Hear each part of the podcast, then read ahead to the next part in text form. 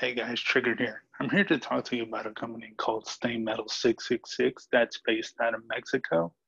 Um, they're really involved in the metal music scene. Uh, I don't know if y'all know this about me, but I really do love listening to rock and metal music. Uh, been that way for a long time. I'm into a lot of bands. Uh, one of the bands I currently started listening to a lot is Ginger, and they've worked closely with them on promoting their shirts and their hats and everything they have to offer with this business. So I'm here to give them a shout out because I just ordered from them recently and they definitely have a positive message of loving music and loving metal music and staying together as a community through metal music. So definitely, definitely a good company to be a part of, and they're looking for support. Um, I'm gonna link their Facebook page in the in the in the podcast part of it, so y'all can definitely check them out. Uh, the link will be in the description, and uh, yeah, just give them a chance. Uh, Luis is a hard worker, and he'll work with you to get whatever product you need from them shipped worldwide. And uh, it's definitely worth the wait. They're amazing products. I am waiting to get mine in this week, and I'll definitely be supporting and wearing it. So, yeah, definitely check them out and uh, take it easy and stay metal.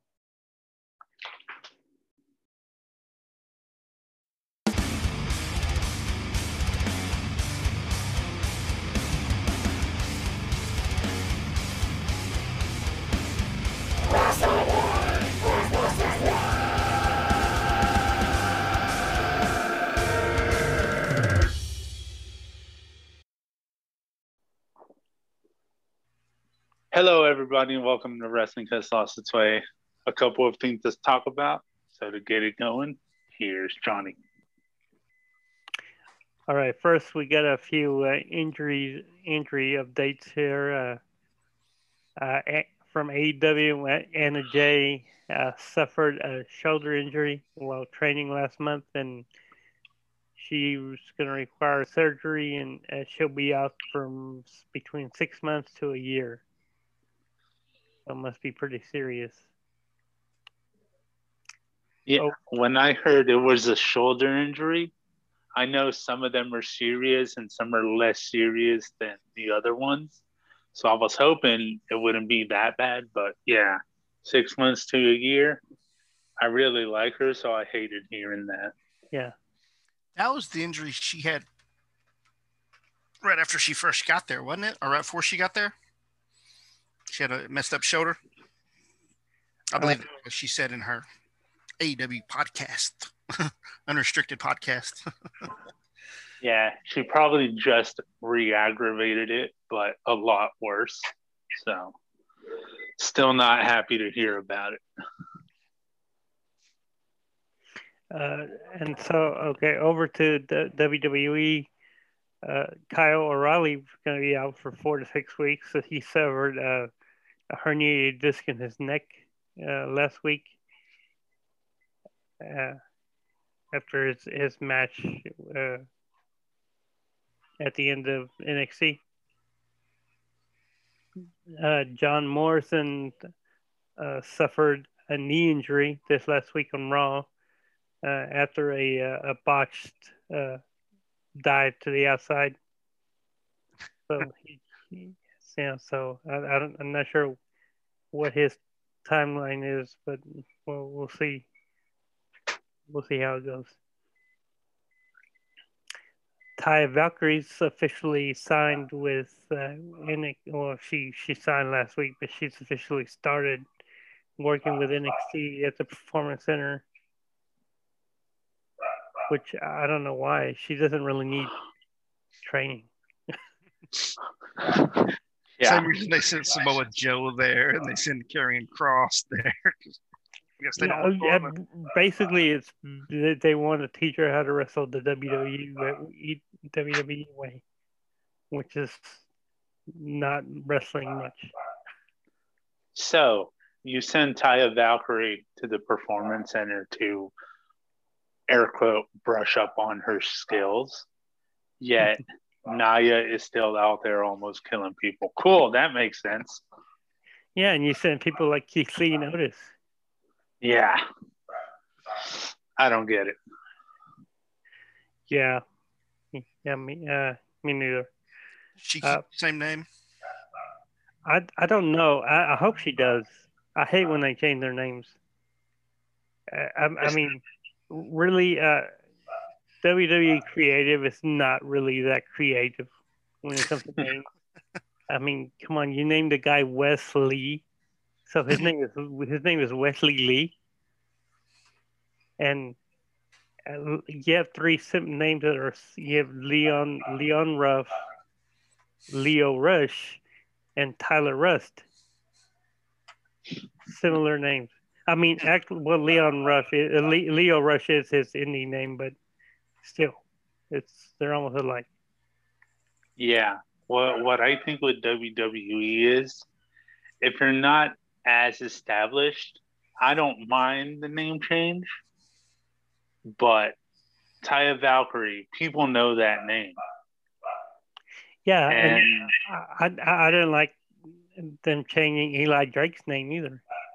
yeah, I didn't like that. So I really hope they don't change her name because they like using short names for the female talent for the most part. Yeah, So I, I don't know what they would do. Probably mm-hmm. something stupid like, oh, her first name's Taya. Let's just go with Tay Tay or some shit like that. Fuck no. Just leave the name. Am Morrison. That'd be fucked up yeah. if they do that. Bring her the on-screen wife of John Morrison. Yeah, no, she's got to be her own person. Yeah, Don't don't fuck it up like that. yeah.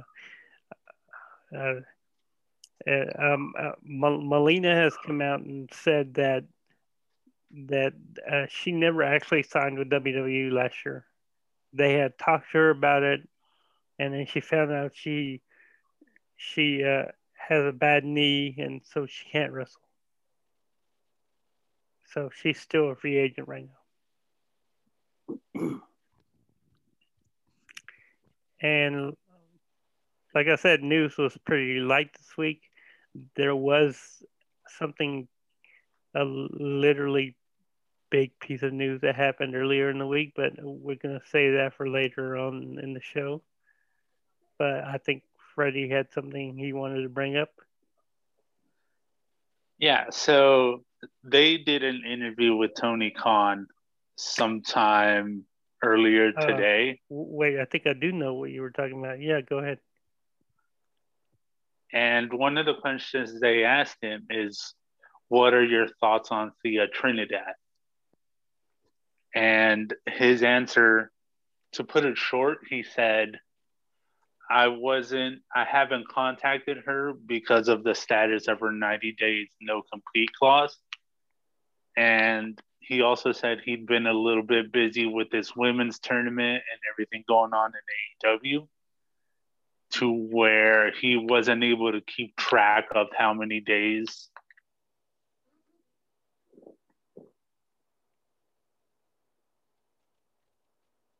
And the dog suit. So what he ended up saying was since he had been busy with all of this tournament and everything going on in AEW, that he had lost track of how many days were left on her no compete clause. So he hasn't contacted her because he didn't want to until after the 90 days were up. But that he's definitely interested if they can come up with a deal. So I, I think I think he's throwing us off. I think they have spoken. He just saying things like that to keep us guessing, but something's there. I have a feeling. So they're they're doing a great job about it and keeping us guessing with how he's handling his interviews. So we'll see. But We got two weeks. Yeah, I I, I think so because this happens a lot with you know when people say one thing but really they they mean the other. Yeah. I'm hoping for the other. that they they've signed her already. So please show up. yeah, and as far as news, I think that was it. So before we get into the shows of the week, I want to get into the Wrestling Observer Awards. This is very one sided. I don't think I need to say what side dominated. It should be pretty obvious. So I'm just going to go straight down the list and give the give their thoughts on these. So before I get into that though, I'm to go through the top 2 and see if y'all can guess who they chose. So one of the top one was wrestler of the year. Johnny, who do you think was the wrestler of the year?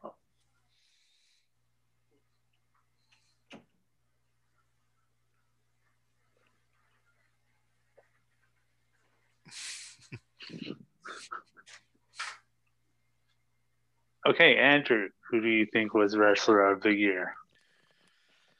Probably Jon Moxley. Okay. Yes, but I don't know because I didn't see the awards. I'm just guessing.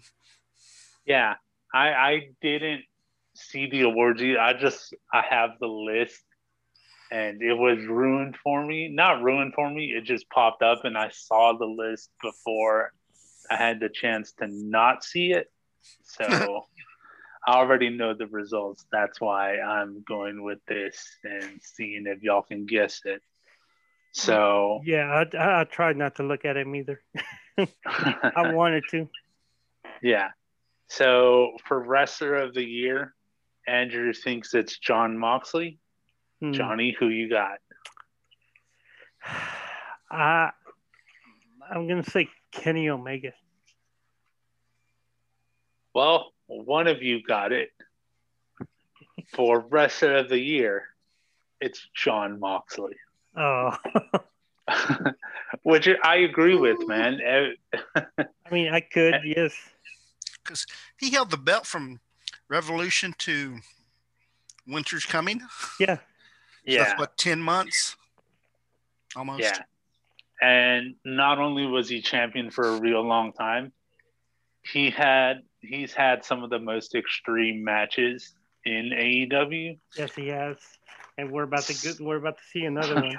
and yeah, the, the match he lost to Kenny yeah. is his only singles loss in the company yet. Which yeah. Jon Moxley himself has already put out a statement warning parents not to let their kids watch the, the match. match. yeah, because it's going to be very bloody. Well, with the name of exploding death, Marbar death oh, match, oh, yeah. sounds like it. yeah.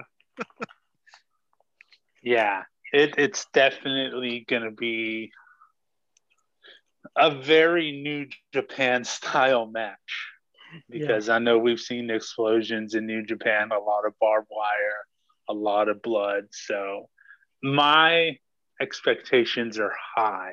Yes, I'm, on I'm this very, match. Very much looking forward to it. And I think they're going to over deliver. So I am very ready yeah. for it. So since Andrew got that one right, I'm going to go ahead and go with one of the other ones and see if y'all are able to get this one. All right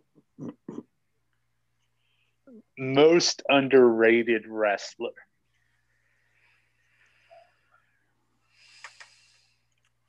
Andrew, who you got? Darby Allin. Remember, it's all companies, not just AEW. I know, Right. but you already said that it was a biased list. yeah, because you, you gotta you have to think like Dave Meltzer. What would Dave Meltzer pick? Yeah. Dave Dave Meltzer's not very Take that back. I don't Very- pick Darby.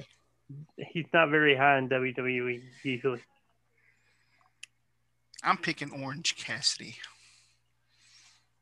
Okay. Uh, I'm gonna say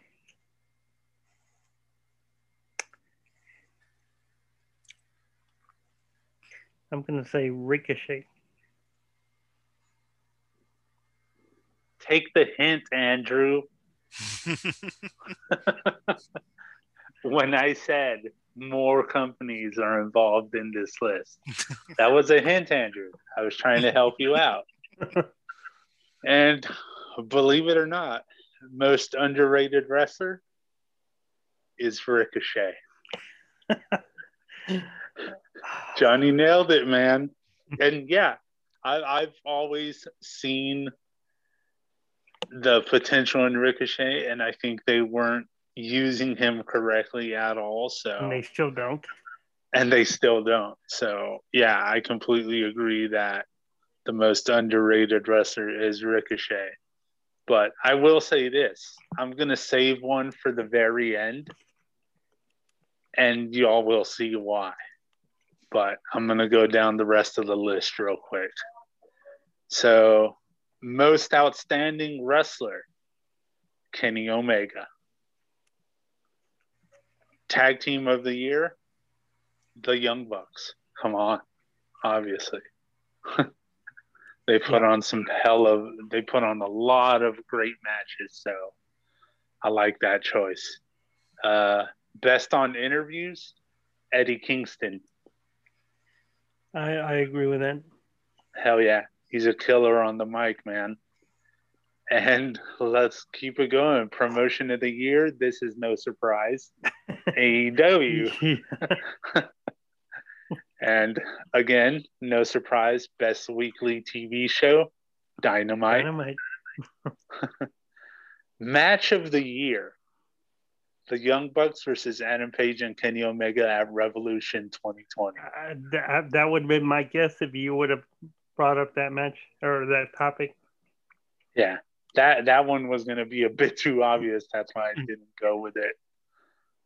But you also didn't fall for mine and chose Ricochet, so I guess that one might have been a little predictable for Johnny. Uh, the U.S. Canada MVP, Jon Moxley, which yes, as we already said, the Japanese MVP is Naito which Yep. all right, hell yeah. And th- this one's a little tough because it's a very long list of wrestlers, and I'm kind of surprised they went with who they went with, but I also understand. The MVP from Mexico is Rey Fénix. Yeah, you can see that. Yeah. I, I could see a lot of people being on that list, but yeah, Rey Fénix is pretty good. Uh, the MVP for Europe, the NXT UK champion, Walter. So there you go, WWE. The Hodge Award, Oh. the non heavyweight MVP, Takahashi. So hell yeah, he's pretty That, badass. that's got to be a new award because Danny Hodge just passed away last year. Yeah, yeah. So that that's a new award. The women's wrestling MVP. I don't know if y'all are gonna agree with this. It's it's Lana, isn't it? no, it's not Lana. If it was Lana, I wouldn't have even gone and made it through this list. Or I would have, but I probably would have skipped it. No, it's it's Bayley. Mm. Uh, Yeah. uh, damn it, Meltzer. Well, she did hold the SmackDown title for most of the year last year, so I can see where he's going. I don't agree with it, but I can see where he's going. yeah, but you can't base everything on title reigns. I didn't say I agree with it. I just Yeah, to see where he's I going. yeah, I, I I just I wouldn't base it only on title reigns, which it seems like what he's doing on some of these. Yeah, I would. I think there's definitely a lot more better people that could have been on that list, but all right, it is what it is. Uh, stepping away from wrestling completely for this next one Okay. the the best box office draw, Conor McGregor. I, uh, For those I guess. for those that are into MMA, like I am, y- yeah, but yeah, yeah, I, I, I, I, mean, I see agree. it. I Yeah, see it, not- so I understand the choice. he's not the best MMA fighter, but he is the biggest draw, I guess. Oh yeah, Yeah, oh yeah. yeah. Plus, these guys on Just Oh. which I still need to get my hands on one of them, one a bottle of that whiskey. not but bad. yeah, his unpredictability and just the way he carries himself, and yeah, you just never know what he's gonna do. Whether he's gonna hop on a bus and try and fight the whole camp of his next fighter. yeah, Trust, trust, tip over the bus. yeah, he's a badass. So I understand that. So for feud of the year, it's Jon Moxley versus Eddie Kingston, Yeah, I, I would agree with that. which was pretty good. And for this next one, I think we touched on it a little bit before. Most improved is Britt Baker, which I could see. Yeah. She's definitely worked on her mic skills and has improved her wrestling a little bit. So, hell yeah, that's a pretty good choice. And it also helps that she she's uh, boyfriend or girlfriend with uh, Adam Cole. Yeah. Yeah, that definitely helps her out a little bit. Uh, for most charismatic, the winner hands down, MJF. Yeah, Yeah. uh, yeah. He, uh, yeah. He, I mean, he is animated. Yeah, very animated. Throws everything out there. Believe every word he says, even if he's just talking shit half the time. I mean, he he, he even talks shit to eight year olds. Uh, so you know, Yeah, yeah. So who can you say is more charismatic than that? The Talk shit to an eight-year-old. Charismatic Enigma, maybe. That's different. Jeff Hardy. Mm. a joke. So the Bryan Danielson Award, which is the best technical wrestler, goes to Zack Sabre Jr.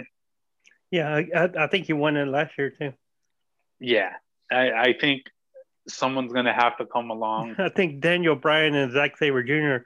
have actually been trading off winning this award last few years. Yeah, yeah. I don't think anyone is gonna come around for a long time that's gonna be able to take that from them. So he should be set for the next couple of years as far as winning that award. Uh, the next one is the Bruiser Brody Memorial Award, which is Best Brawler. Jon Moxley. He's Yeah, He's- definitely. he's taking a lot. So, yeah, I agree with that one as well. And the award for best flying wrestler went to Rey Fénix, Hmm. which hell yeah, every week he almost kills himself. Yeah. Even if he doesn't land a move 100%, it still looks badass. So, that's that's a really great choice there. Already went with most underrated with Ricochet. This this is one that I think it's going to anger. It already angered me. I already know who it is, so I don't need to get into that because as soon as I say it, I have a feeling there's going to be a little bit more outrage. Rookie of the year, Okay. Pat McAfee. No. Oh, you lost your damn mind. Hell no. Hell fucking no. I couldn't even. As soon as I fucking read that shit, it was as if I was watching The Miz cash in again. It, It it was must, just a, it must have been a slow year for new wrestlers. Uh, no. I know, I know it wasn't, but I mean, if anything, I, I, I would have given it to Anna Jay. yeah. Dominic. Dominic's been pretty That- decent. Yeah. Kris Statlander, No. She, I know been, she got. She's been out. She was out for all, I think, It's a all of year. 2020. Well, if it was my choice and she had been around for at least a little bit of it, I would have given it to her. but fucking Pat McAfee. Yeah. I don't understand Meltzer sometimes. Actually, 90% of the time, I don't understand Meltzer. But whatever. It is what it is. Oh, Trent's mom was more. Oh, Yes. Yeah. more Yeah. entertaining than he was. Okay. negative, Uh, negative one. Yeah, negative one. I would have given it to him, but it is what it is. Yeah. uh, for best non wrestler, and you could have even made the argument that he would have been the choice for best on mic as well. Taz. He's also pretty badass on the mic and everything he's doing with his little group. Yeah, it's pretty badass. I, I would have said either Taz or MVP. yeah, MVP with the Hurt Business. I love that shit. So, hell yeah, I would have given it to either one of them. So, for best TV announcer, they gave it to Excalibur, Yeah.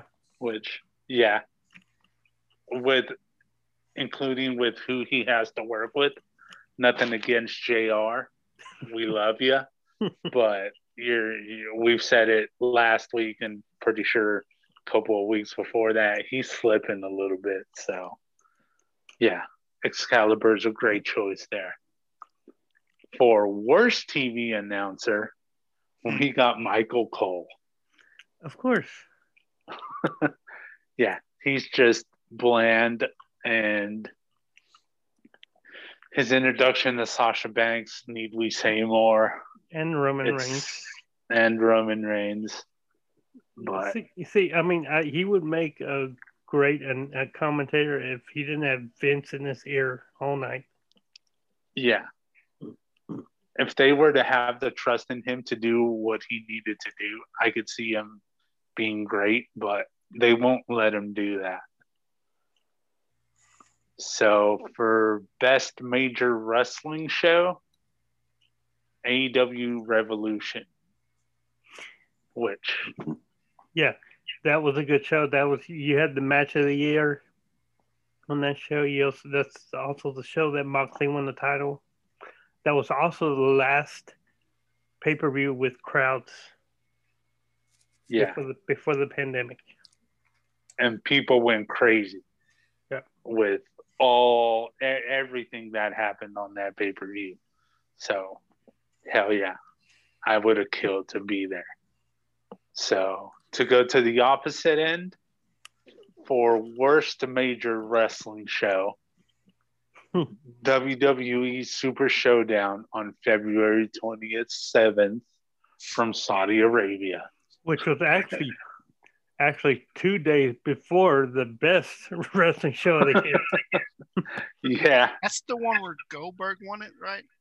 On the title from yes, yeah. and that's the one where where Ricochet was dominated by Lesnar in like a minute. And Undertaker won that a trophy. No, that was that was I think the yeah Yeah, because that set up the WrestleMania. yeah, match. yeah it was yeah it was All right. So for best wrestling maneuver, Kenny Omega's one winged angel, which yeah looks Yeah. pretty badass. and I think and that legit hurts people because I think I think I've, I've heard Jericho said that he's not he hasn't been the same after he took that from Kenny Omega. Yeah, it it it to me it looks like there's really no safe way of taking it. you just have to roll with it and try and not hurt your neck. Yeah, Yeah. So the next award is most disgusting promotional tactic. Obviously, we know to what company is this going to. Yeah, WWE firing people during a pandemic during a year where they were setting pro- profit records. Uh, that's That's, that's literally all it says. well, that's what I would what I would have gone for. That's what I would have guessed for that one. Yeah. For worst TV show, Monday they Night gave Raw. it to Raw. Yeah. For worst match of the year, Braun Strowman versus The Fiend Swamp Fight.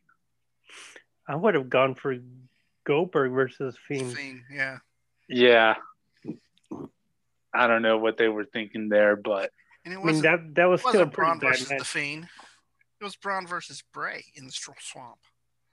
Yeah, Yeah. He, he didn't turn to the Fiend till the end of the match. Did he ever turn to the Fiend? Oh yeah, when he came out of the water. yeah, Yeah. when he came out of the water at the He- very He, end. he went into the Lake of Reincarnation. Yeah. Oh, never mind. so Different universe. Yeah. to keep on the roll, worst feud of the year, they also gave it to Bray Wyatt and Braun Strowman. Hmm. I mean, I really- yeah, it, it really didn't last long. How can that be the worst feud when it gave us the greatness of Alexa in the Playhouse? I- Well, no, this, Everything that was before. That was before Alexa. yeah. No.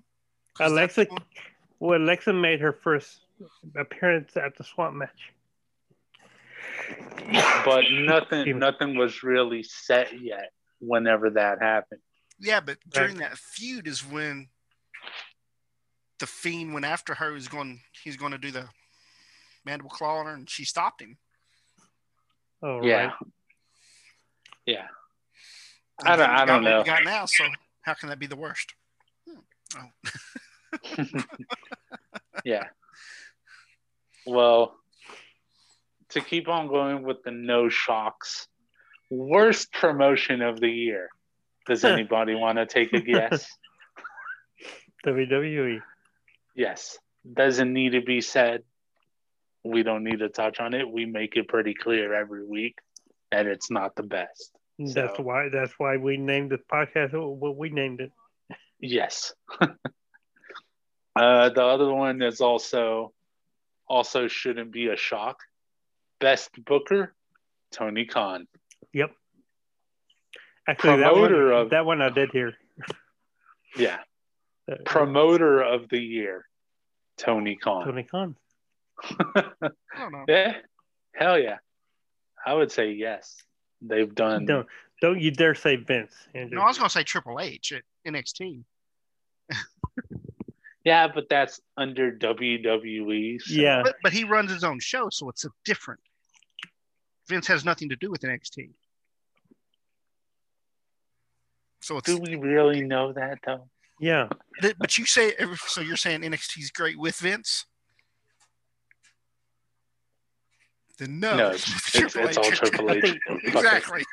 I think Triple H needs to branch out, and take NXT away from WWE, and become a to become a separate promotion. I mean, he probably has enough money to be able to do it. So, yeah, if he were to be given the chance, I'd say go for it. He's just But- biding his time, guys. Yeah, He's just waiting for the old man to die. And there I go again. All right. So, for this next one, I want each of you to take a shot at it to see if anyone can get it. The best gimmick. Hmm.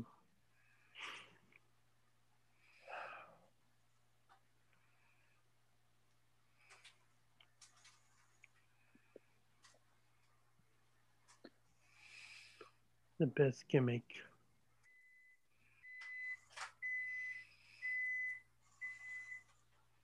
As the truck is backing out. I'm saying, It's a microwave. oh, It's their microwave backing up.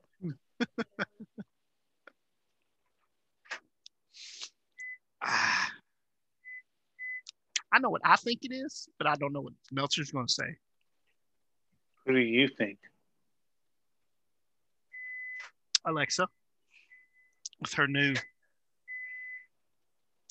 crazy Solid side. choice. Uh, I would say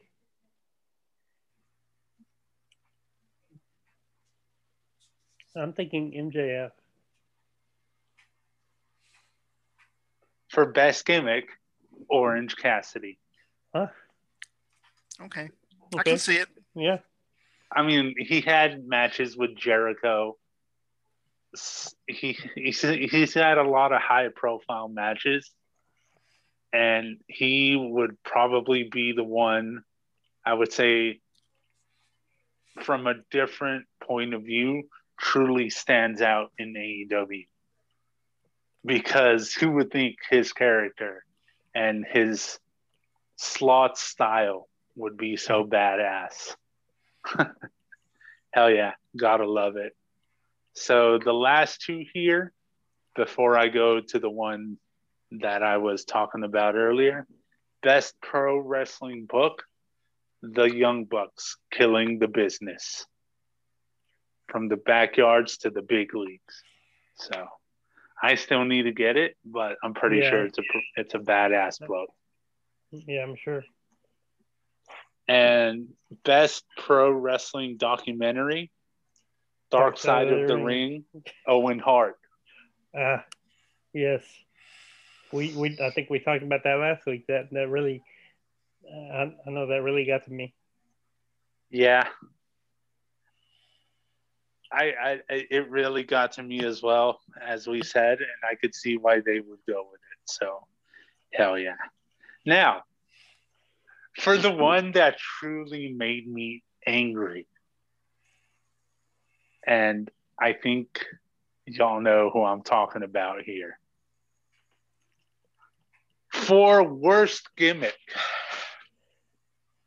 they went with They go the Fiend. fiend. bray wyatt how Just proves Meltzer's an idiot. how is that the worst gimmick Well, it's Meltzer. He hates everything. WWE. yeah, he's a really he's biased. I don't want to give Meltzer a lot of credit because of this. Why did we do this whole thing if you want to give didn't we? No, because obviously we had to talk about it because there are some very solid choices in there.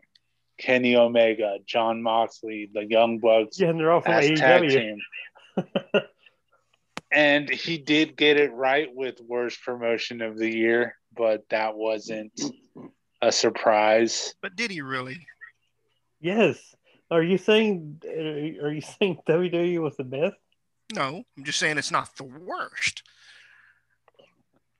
We could go Ring of Honor is the worst because since they didn't have one. Um, True, true, we could. yeah.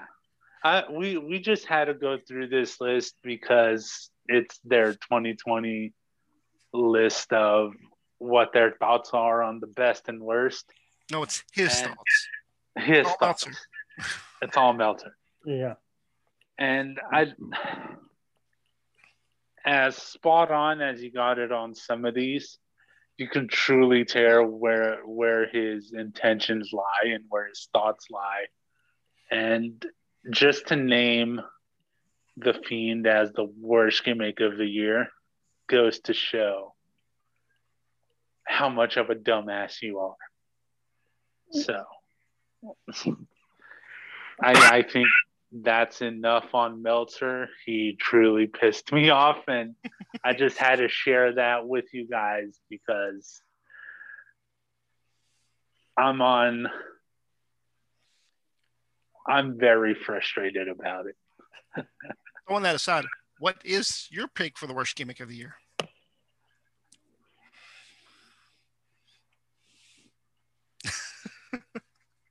I know, I know who I would go with, no doubt. Me too. I know who I would. I really hate Ricky Starks. I was. He is, Yeah. he is, he's aspiring to be MGF, MJF, but he doesn't have the talent to be MJF. One, he has ne- the whole time he's been with AEW, he's never laid hands on a mic. He has spoken little to none. So that goes to show they don't trust in you being on the mic. Two, you're a cocky little shit. And I know that's your character, but just from the way you look and carry yourself, I know you're a cocky little shit in real life. So, yeah, I just think he's a knockoff MJF. So, I would say that's the worst gimmick just because you don't have the talent to fill MJF's shoes. Mhm. But I was those are gonna just my thoughts. I was gonna say Shorty G. Uh-huh. yes, yes, but at least he's a technical wrestler. He's an ex Olympian. I could see the potential there when they mm-hmm. use him right, and I hope they use him right with what he's doing right now with Otis. So, still better than Ricky Starks. So, hell yeah. So that was Mine would that was Velveteen Dream. the worst overactor in wrestling. Oh. Definitely can make that argument as well. Fuck, now I don't know if it's Ricky Starks or Velveteen Dream. I, I think I would still go Ricky Starks just because That was your pick. Every, every time and every time I see him on TV, I just want to punch my TV. I mm-hmm. really hate him. So, like me and Velveteen. Well, that's what, what Yeah. I I see him, I just want to turn it off. Same thing when I see MJF. How dare you? MJF MJ. a, he is a cocky little shit. Yeah, Rosie. but he does it so good though. That's the difference. Is MJF is a cocky little shit, but he does it so damn good. Ricky Starks doesn't. He's the worst talking motherfucker I know. Yeah, but that, that's what makes a good heel wrestler. It makes you want to get to the point to where you you want to beat them up yourself. Yourself. So by me saying that he's the worst, you're saying that I'm saying he's the best. No, No, you didn't say he's the most hate. You're most hated. I'm just saying that's what makes a good heel. That you you hate him so much that you want to beat him up yourself. I guess. All right. Well, That, That that, doesn't mean that doesn't mean he's a good wrestler. No, he's still shit. so that was Meltzer's Wrestling Observers Awards for 2020. So now that we got through that, I'm going to go through and start with Johnny and get his favorite or worst moment of the Elimination Chamber. We know what this is. Uh, okay. Well, I mean, it's the pay per view started out good. That the SmackDown Chamber match was was really good. They they did a good job putting that together, but it didn't end on a high note. the The worst moment would be after the Chamber match when when Drew won. Lashley came out and started beating beating it beating him up. Then the Miz comes out, cashes in, finally cashes in his money in the bank uh, briefcase. Does a couple moves on him. Uh, Drew kick, did kick out of a DDT, but then Miz got his his skull crushing finale on him, and and won the title, which I I I don't like. I don't like it. It was not good. It, it really yeah. it really upset me.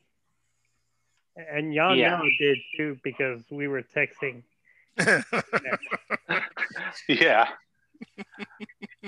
yeah. I have plenty of thoughts about how much I hated that. But all, all I'm really going to say is I can I can believe the Miz as a credible WWE champion but you have to choose the right moment and the right person for him to take it from. And Drew McIntyre is not that person. This wasn't the right moment. This wasn't the right person for The Miz to get it from. Not only are we on the road to WrestleMania, that's exactly when you don't have The Miz take it from Drew. That's what I think but yeah, that moment, it really angered a lot of people. I think it's the perfect time to take it from Drew because everybody wants Drew to win it at WrestleMania like he did last year, but with fans there. Yes. He can't do that if he doesn't have it. So you take it from him now and he gets his rematch at WrestleMania to take it back. Well, and and uh, thankfully, I I think the Miz is going to be a short term champion. I think he is going to lose it to Lashley because uh, I think uh, right now the plan is for uh, Drew versus Lashley for the title at WrestleMania. If if that's what happens, then okay. If that's going to be the match, cool. That that that's going to be a great match. But you already had if you really did want to take the title off of Drew to set up a match for WrestleMania, you already had something in the works. You had Sheamus in the match. Yep. So why not why not give it to Sheamus? You, it, it was right there for it to happen. And it could that could have been a great WrestleMania match as well. So now are they just gonna forget about Sheamus going up against Drew? Who knows? Who knows what they're thinking? Well, that may be that may be maybe same that after WrestleMania. Yeah, but we're just gonna have to wait and see. But if they don't take it from the Miz and put it on Lashley, people are still going to be real angry. So I just hope they decide to do this right. So now that Johnny got his moment in there, I'm going to go over to Drew and see what moment he has for Elimination Chamber. Bro, it was a great win, man. I love Riddle winning the U.S. title in the triple threat match. they had to double team Lashley to do it with him and Morrison and that's then they had to take MVP's crutch and beat the hell out of Lashley with it too. But yeah, which like, broke on the first swing. Yeah, I just enjoyed Riddle being U.S. champ now. Thought it was a great match. Yeah, I, am glad too bad they Keith just Lee couldn't be in it for his injuries or whatever. So had to fatal four way to see who took his place, and Morrison happened to win that, and so he was in it. Yeah, uh, against Elias, uh, Ricochet, and Mustafa. Who else? Mustafa. Yeah. Yes. Yeah, I, I agree with you, man. I'm glad they decided to put it on Riddle because from the way he was brought into SmackDown and his first match with with AJ Styles, which he had a really great showing to start off with, but then he kind of he kind of fizzled out a little bit. But to see him come back and win the U.S. Championship, hell yeah, I fucking love that shit. So, if if I had to choose a moment for the Elimination Chamber, it was a pretty good first chamber match. I really enjoyed it. And I love that Daniel Bryan got the win. What I didn't like is what came afterwards. I, I just wish they would give Daniel Bryan the respect. And if if they were gonna have him lose to Roman, which I pretty much figured they would because of setting up the Mania match between him and Edge, if that's what they're gonna do.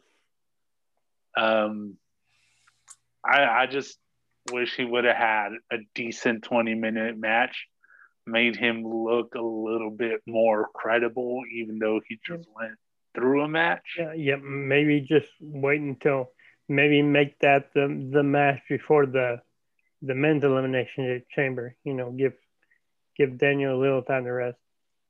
Yeah.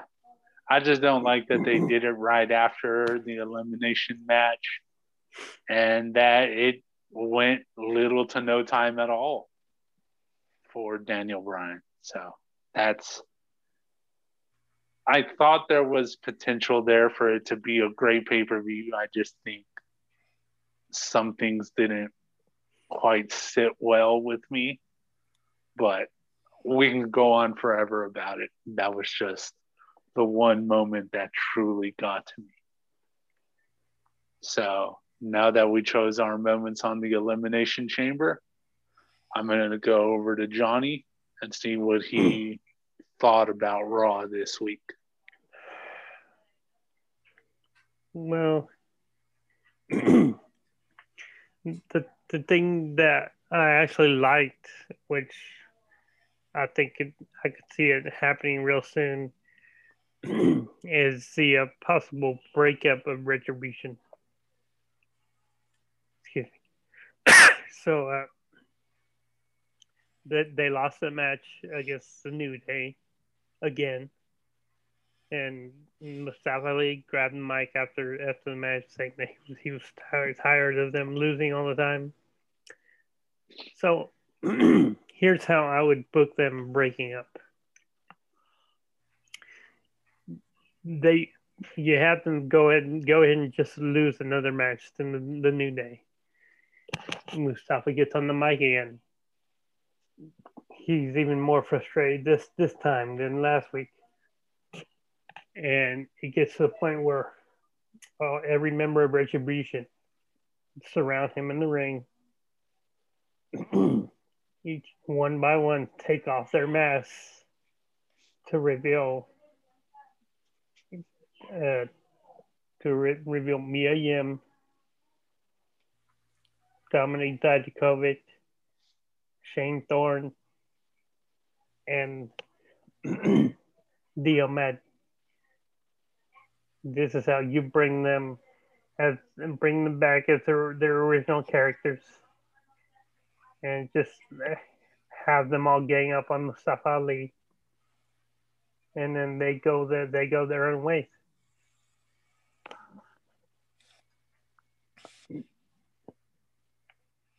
That would be that would definitely be a way of doing it. I'd be down for that. Anything that gets them to go back to their NXT characters, I'm good with. And anything for Mustafa Ali to be the Mustafa Ali we know.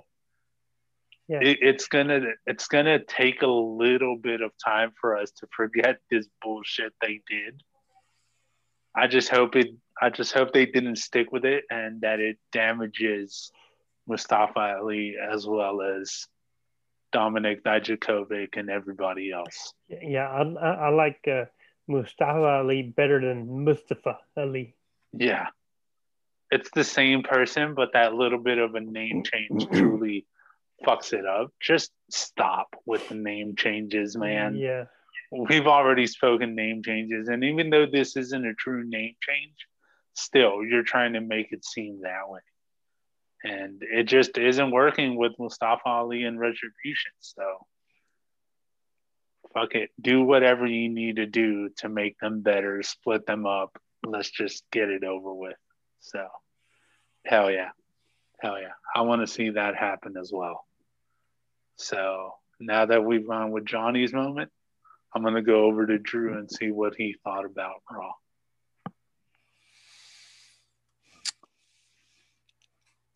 I enjoyed the whole Miz Bobby angle. Because when the show opens, Miz comes out to have his little celebration. Then Bobby Lashley comes out, and we learn why he attacked Drew. Because Miz promised him the first championship match, and he's and Miz wants to put it off. Bobby says, "I'll give you an hour." So they have a countdown throughout the first hour of the show. Get to the hour. Miz says, Give me a week. Give me a week. Well, then Braun comes out and he wants a title match first. Well, then we get Shane McMahon coming out. and then we come to find out it's Braun versus Bobby. And if Braun wins, he's added added to the title match next week. So we get to the end of the show It was a great match, but Lashley wins, so it's one on one with Lashley and the Miz. What which I think is the better choice. Yeah. Because since I, I know it's heading into Fastlane and all of that, and that really only had repercussions for the match that's coming up this coming week. Um, you don't want to make thing, make things too confusing heading into WrestleMania. So I, I would stay away from triple threat matches for championships. Let's just keep focus on two characters and what they need to accomplish for WrestleMania. Let's not try and make it too complicated. So, yeah, I'm I'm happy that Lashley is getting this chance next week. I never thought I'd be able to say that because I'm not the biggest Lashley fan. but if it takes it away from The Miz to give us a better WrestleMania match, I'm all down for what's going to happen on Monday. So, hell yeah. As far as my moment,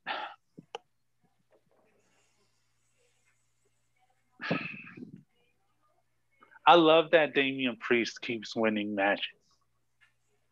So I'm I'm always gonna be happy to see him out there. And this week he took on Angel Garza. It wasn't much of a contest to me. I didn't see Angel Garza pull off a lot.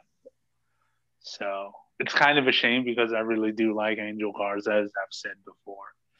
But Damian Priest is a different monster coming out of NXT. So I'm glad he got the win here. He just needs to drop Bad Bunny. Yeah.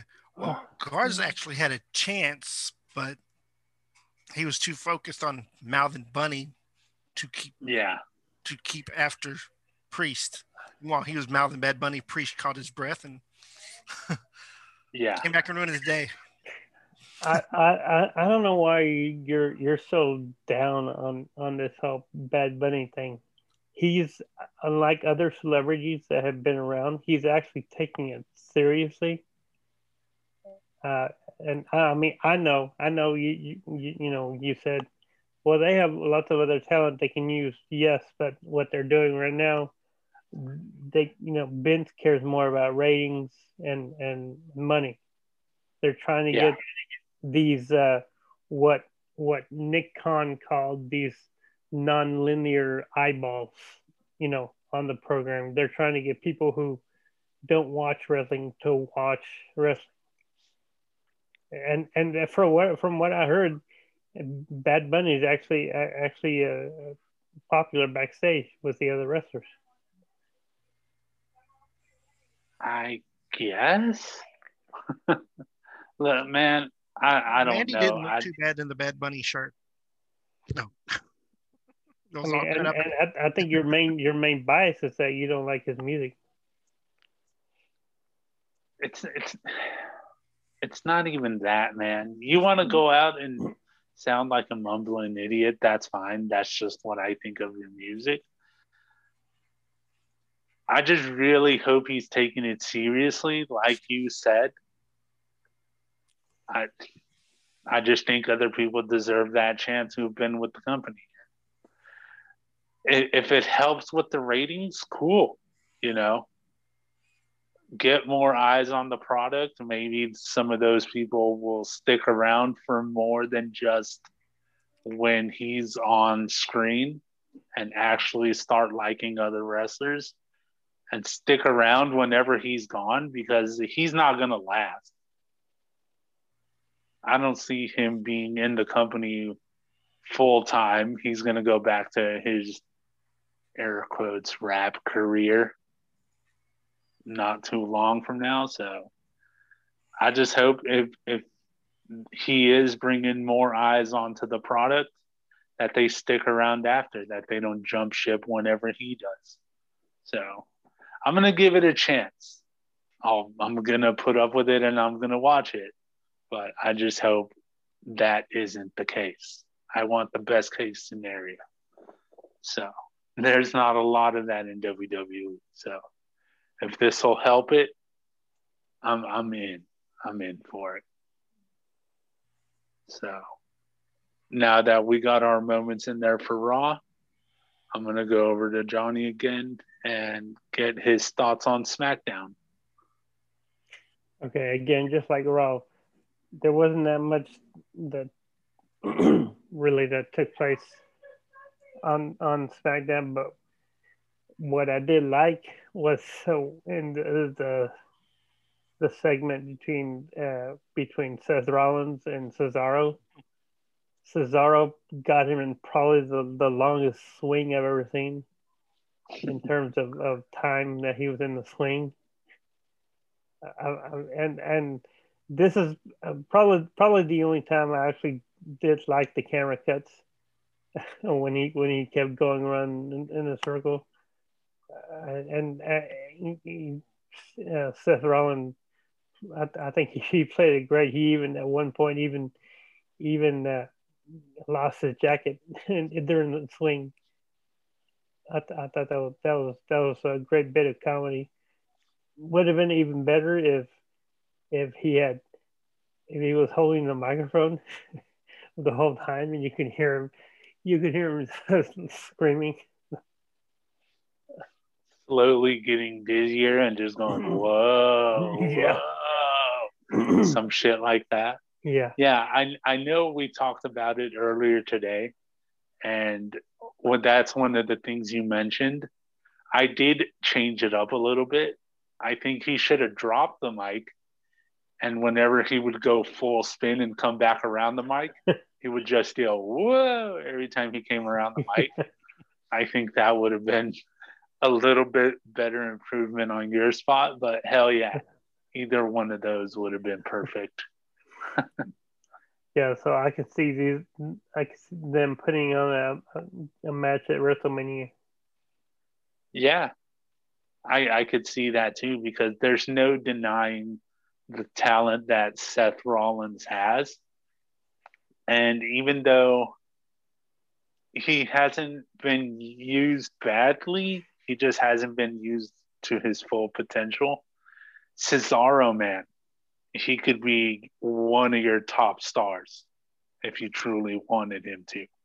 yeah, so for that in fact that that gauntlet match a while back that Shinsuke won Cesaro was supposed to supposed to be be the winner but at the time he hadn't re-signed yet so they didn't they didn't want to push him if if he didn't resign, but he has resigned, so that's why they're they're giving him a little push. Yeah, yeah, I'm I'm all in for his push. I hope it leads to a WrestleMania match, which it might. Worst case scenario we get the match at Fastlane, but e- either way I'm in for it, and I'm actually gonna have to share the moment with you as mine because I truly want to see Cesaro in that top spot. So, hell yeah, that'd have to be my choice as well. So now that we got our choice in there, I'm gonna go over to Drew and see what he thought of SmackDown.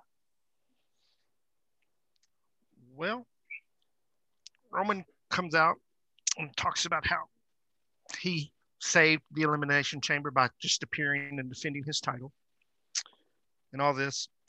But then Daniel Bryan comes out and spoke what we all thought. Hmm. he spoke up for the entire universe when he said that Roman was cowardly by attacking him while right after he just fought. And why wasn't Roman the main event? So he challenges Roman to a match at Fastlane for the title. Well, they decide that it should be a Jay versus Daniel match tonight to figure out who's going.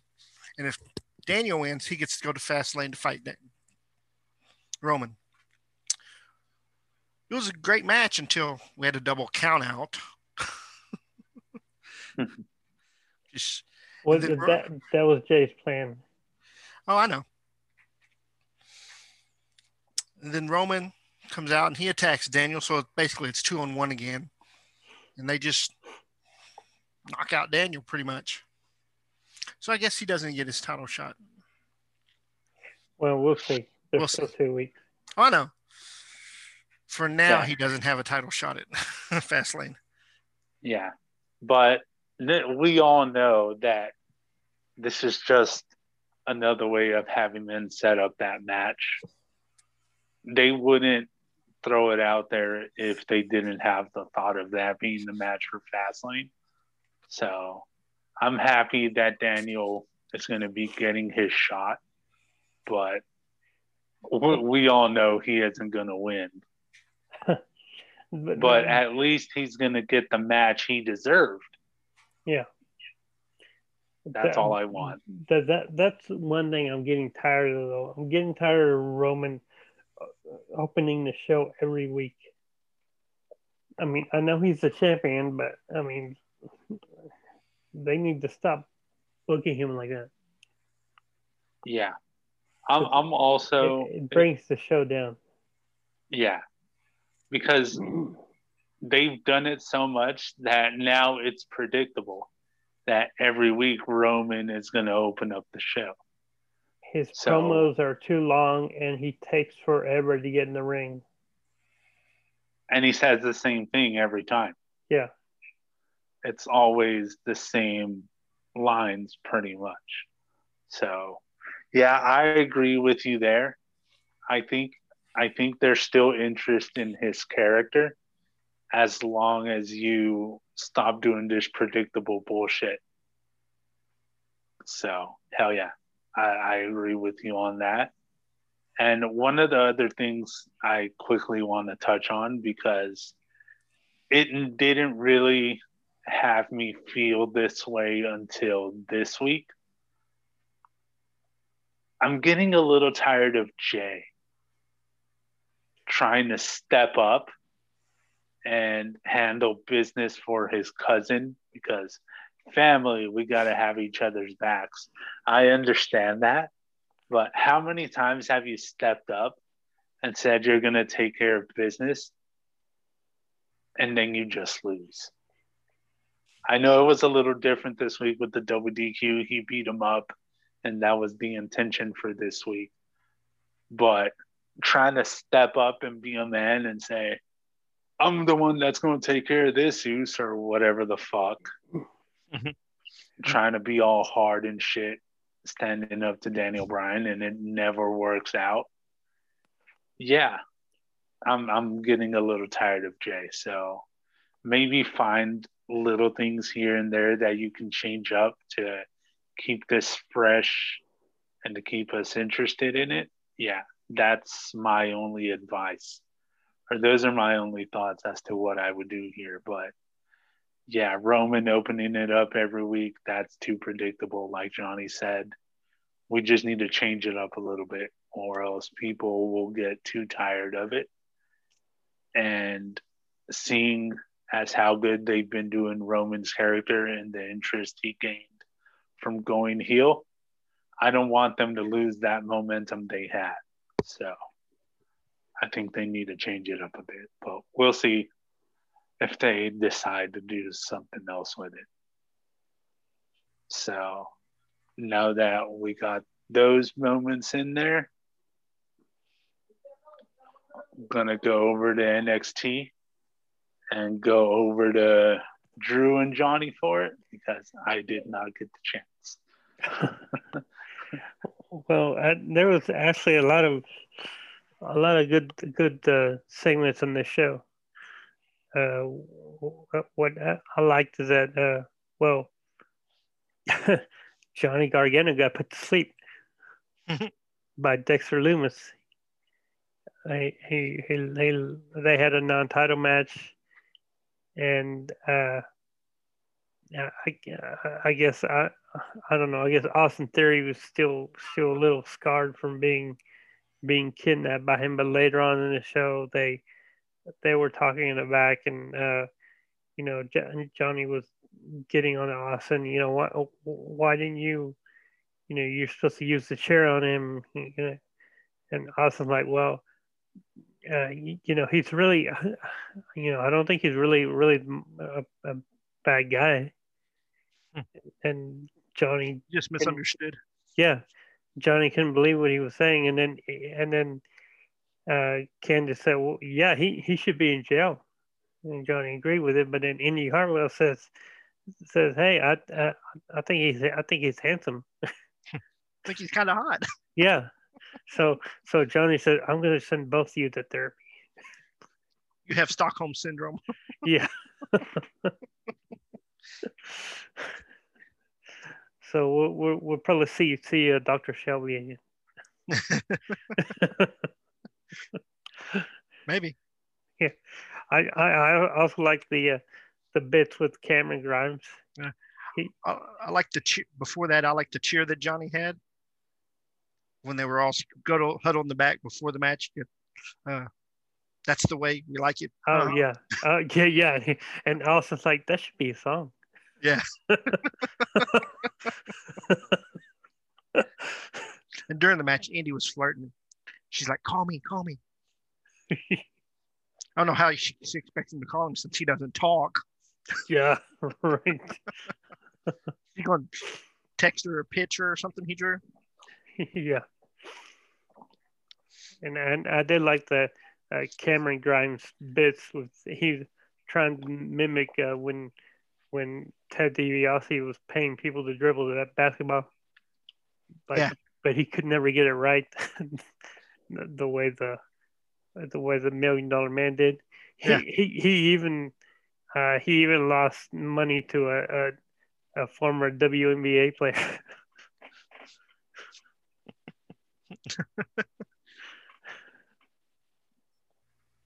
and uh, one thing I, I noticed too, because they had a Wade Barrett was was doing the show from home this week, and they had him had him his uh, Zoom uh, picture in, in the bottom corner, and I, I like the way that they framed it. It looked like he was sticking his head out the window because the, the top of the frame was behind his head.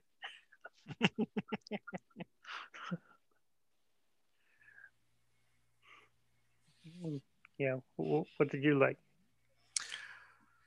There was a lot of good shit on this show. Yeah. I enjoyed the Zoey Stark Io Shirai match. Uh, I enjoyed the Xia Li Kacy Catanzaro match. Yeah, that, that was a good one. But probably the best match was the Escobar Karrion Kross match, which basically was a three on one handicap match. Uh, yeah, well, it was no no DQ anyway, so yeah, yeah. And, it and started the, in the parking lot. Yeah, and at one point, Escobar climbs in the bobtail truck, and Karrion grabs a pickaxe, which is just laying there by the truck. It's like, what the hell does this truck have a pick, pickaxe for? He puts it through the door of the truck. It's like, what the hell? Yeah, and I think we may have finally finally seen the last of the undisputed era after after all these years. yeah, Uh, maybe. Jo- uh, I was gonna say Johnny Adam Adam Cole. Uh, he now turned on on Roderick Strong. First, he comes out and says how sorry he is, and he wish he could turn everything back, and he's going to Yeah. try to make everything right. saying that he, he was upset because Kyle was getting all these title opportunities and, and he kept losing. I guess he was mad because he kept losing to Finn. Yeah, yeah. Finn came back out this week and uh, Adam Cole laid him out again. So that was pretty much NXT this week. Oh, one other thing. Uh, Grizzled Young Vets took on Killian Dain and Drake. Yeah. promo. Grizzled Young Vets called Killian Jake Shrek and Donkey.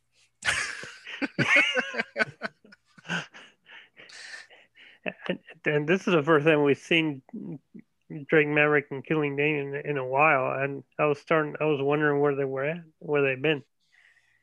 Yeah, and in one segment after that, uh, Killian is carrying Drake to the trainer's room, and Alexander Wolfe walks by and says, "What happened to you?" Yeah, yeah. Ah, Shrek and Donkey. Now it makes a little bit more sense. it is that friendship. Yeah.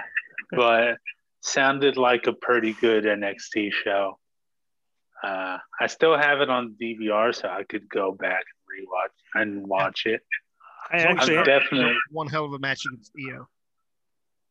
Yeah, it, it's it's from the matches I read because I was just going down the list of matches before y'all started talking to all about them.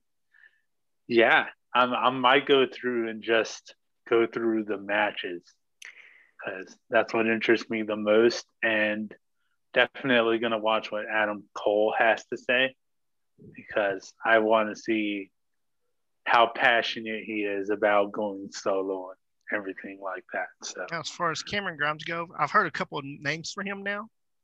The billionaire, bump, the bumpkin billionaire, Yeah. and the million dollar caveman.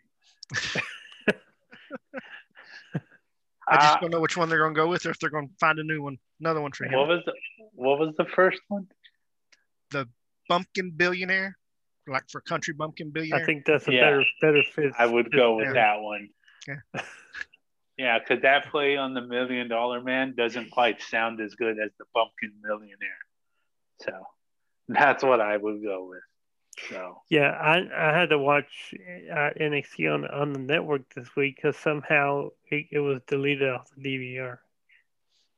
Hmm. Yeah, uh, that sounds a little suspicious to me. Always watch it on Hulu. Yeah, sounded like some pretty good shit. So we're happy about that and what's going on in NXT. Now, to get into a little bit more interesting talk, and y'all will know what we mean here in a little bit. To start it off, I'm going to go with Andrew and get his thoughts on Dynamite. It was a good show, all the way around. I enjoyed always. the. I enjoyed the. fir- I enjoyed Moxley against Baby Dolph. I mean Ryan Nemeth. It was And a- yeah, yeah, we were we were discussing this earlier in the week. He, he, they they showed him, you know, he he talked. They had a little segment before the match, and he does. He sounds like Dolph Ziggler. If it Oh, looks like a duck and it quacks like a duck, that dude is Dolph Ziggler. Yeah,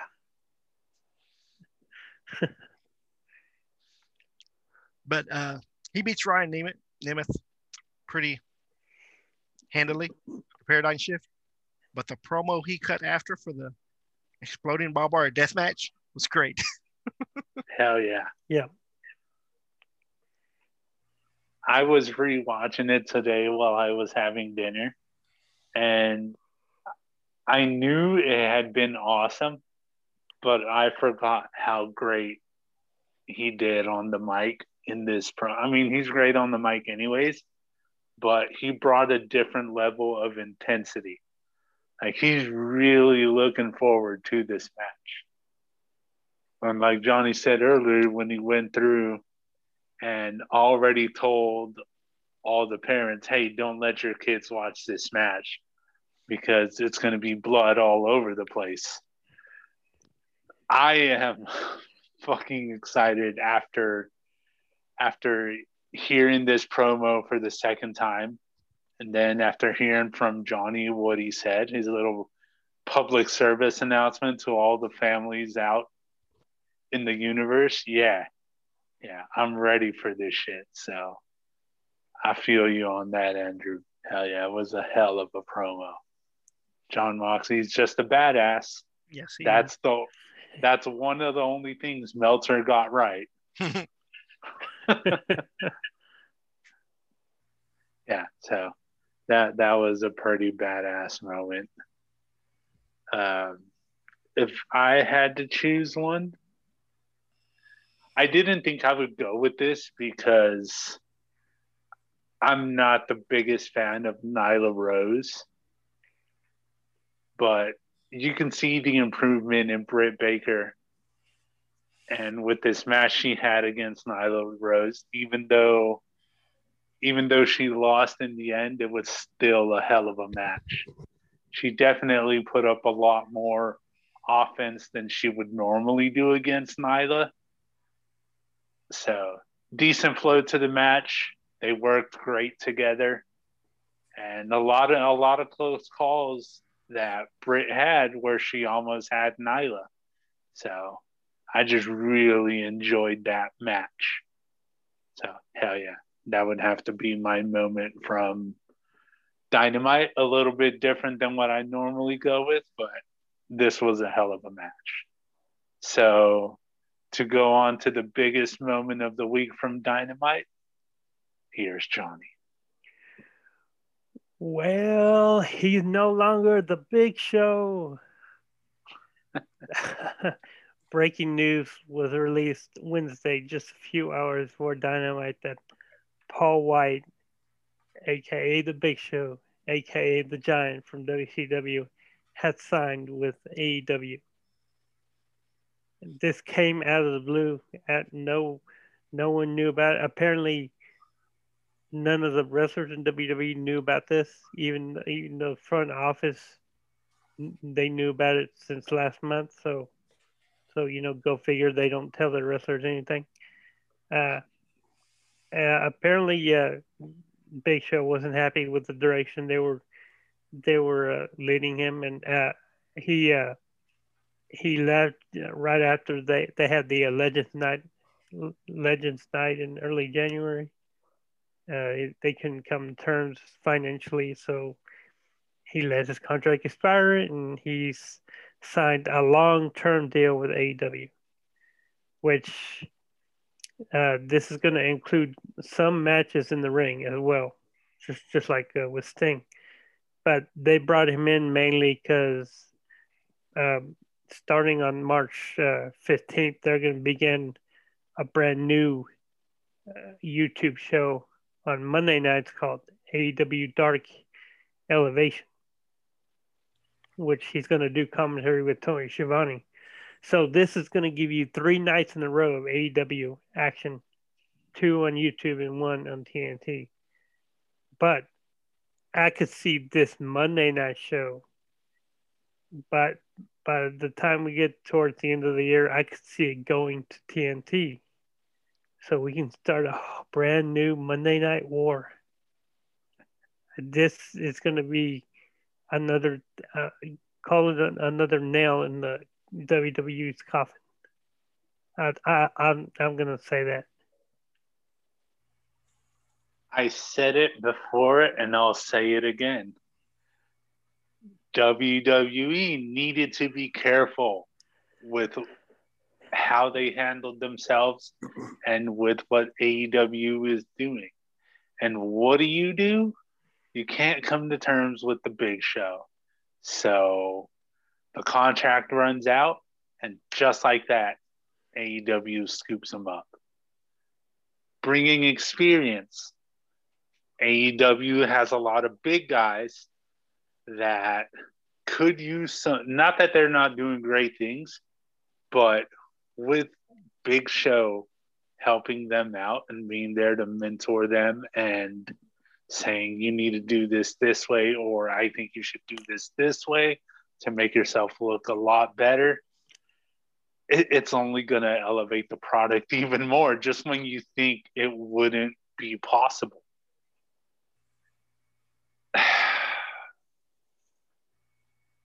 this again, like I said, too early to tell, but this might be the beginning of the end for WWE if they're not careful. And from the looks of it, they're not being careful. Triple H, save us.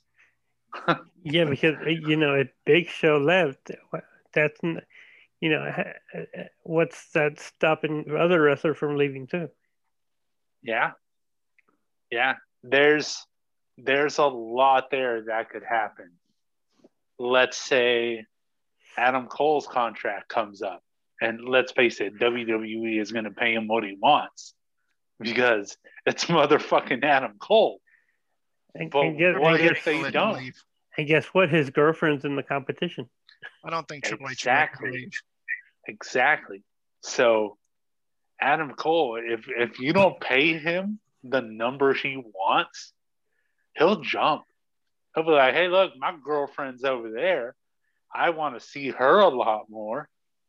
I'm just going to go work over there since you're not paying me what I want over here. Again, Triple H will probably pay him the money, but let's say they don't. Another bad move from WWE, even though it's even though he's on NXT technically still, depending on if he jumps to main roster or not. That's also the same deal with uh, Cedric. Yeah. His his wife's in AEW. Yeah. So there's definitely a lot of things that could happen that could make this worse for WWE. So I would say the big show going over there it's just the start. We'll see what else happens. Tony Khan did say in an interview that bigger names are coming to the company within these next couple of months. So obviously they got stuff in the works. They've been talking to whoever they've been wanting to talk to.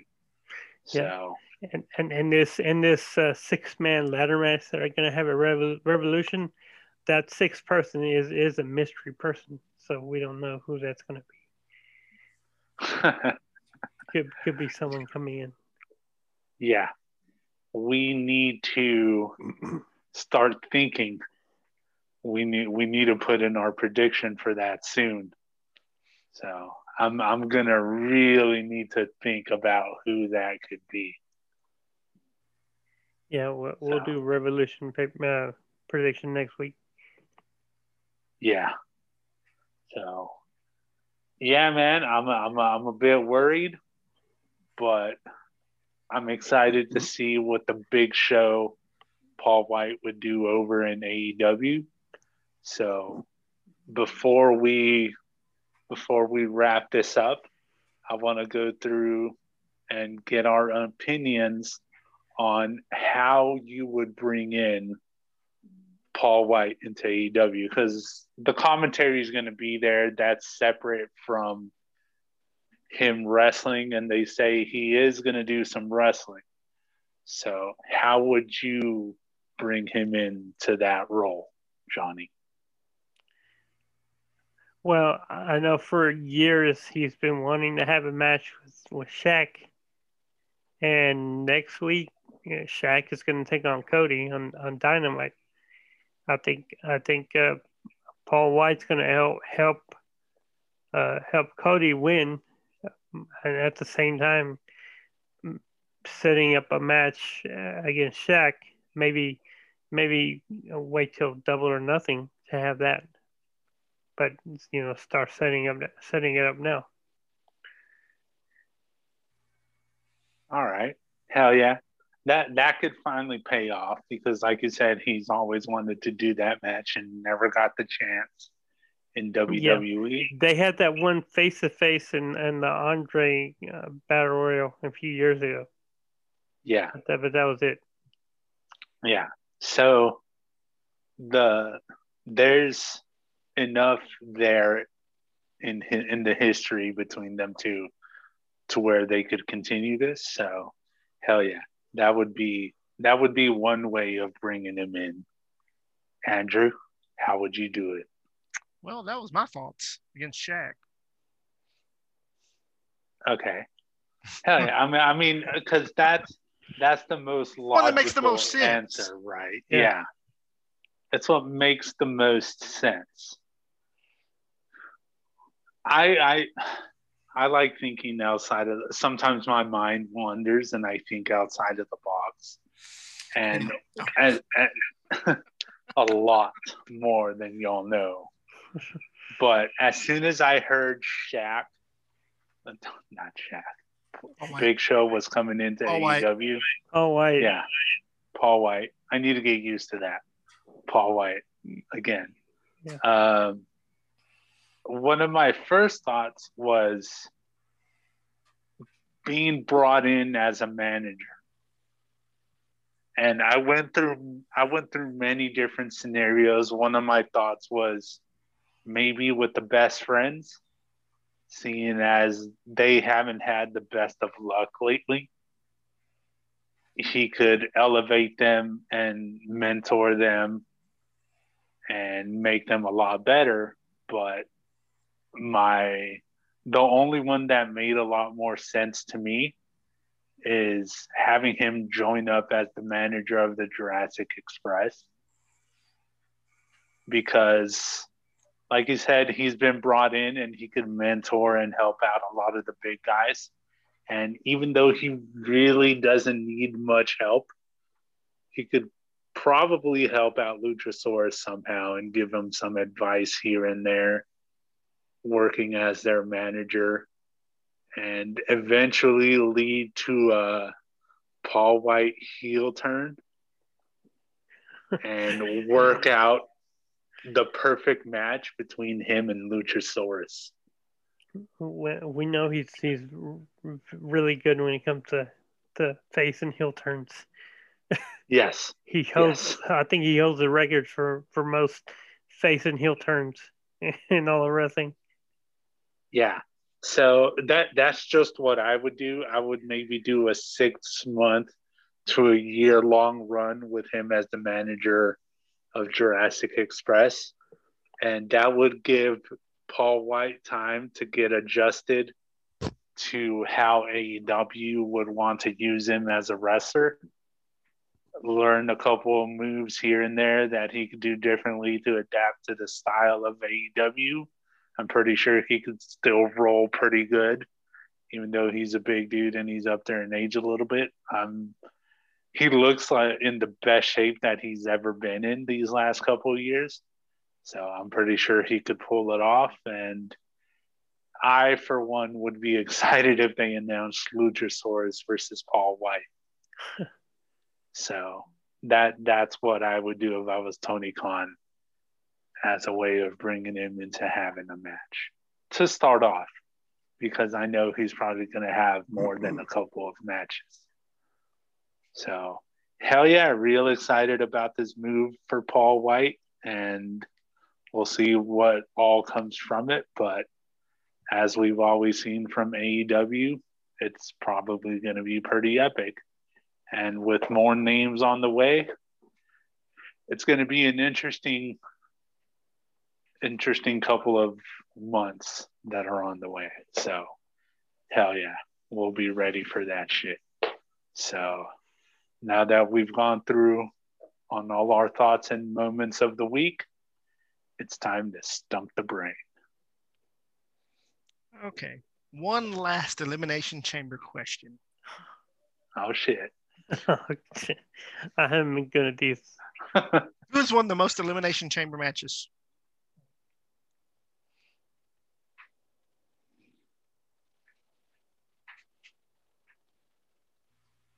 Who's won the most? Yes. Chris Jericho. No. He's been in the most. Damn it. I got confused. I thought you were trying to trick me. No. Who's won the most matches? It's four times. They've won it four times. Oh, okay. Triple H. Yes. it's Triple H.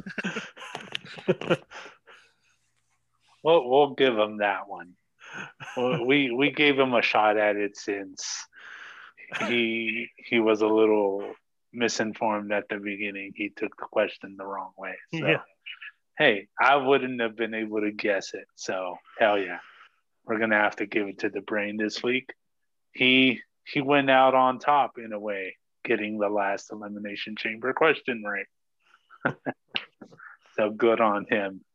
Yeah. So lots of stuff to look forward to this coming week and months. Uh, hopefully, WWE decides to step up their game starting Monday night and letting Lashley get that win over The Miz. That's what all three of us want here. So, if they do that right, I think it'll be a good week of wrestling. So, we'll see how that goes. If you have any questions or comments, Wrestling Has Lost Its Way at yahoo.com or Wrestling Has Lost Its Way on Facebook. Hit us up and we'll we'll answer you back. So hope everyone enjoys the rest of their weekend and talk to you all next week. Take care. See you next week. Check you later.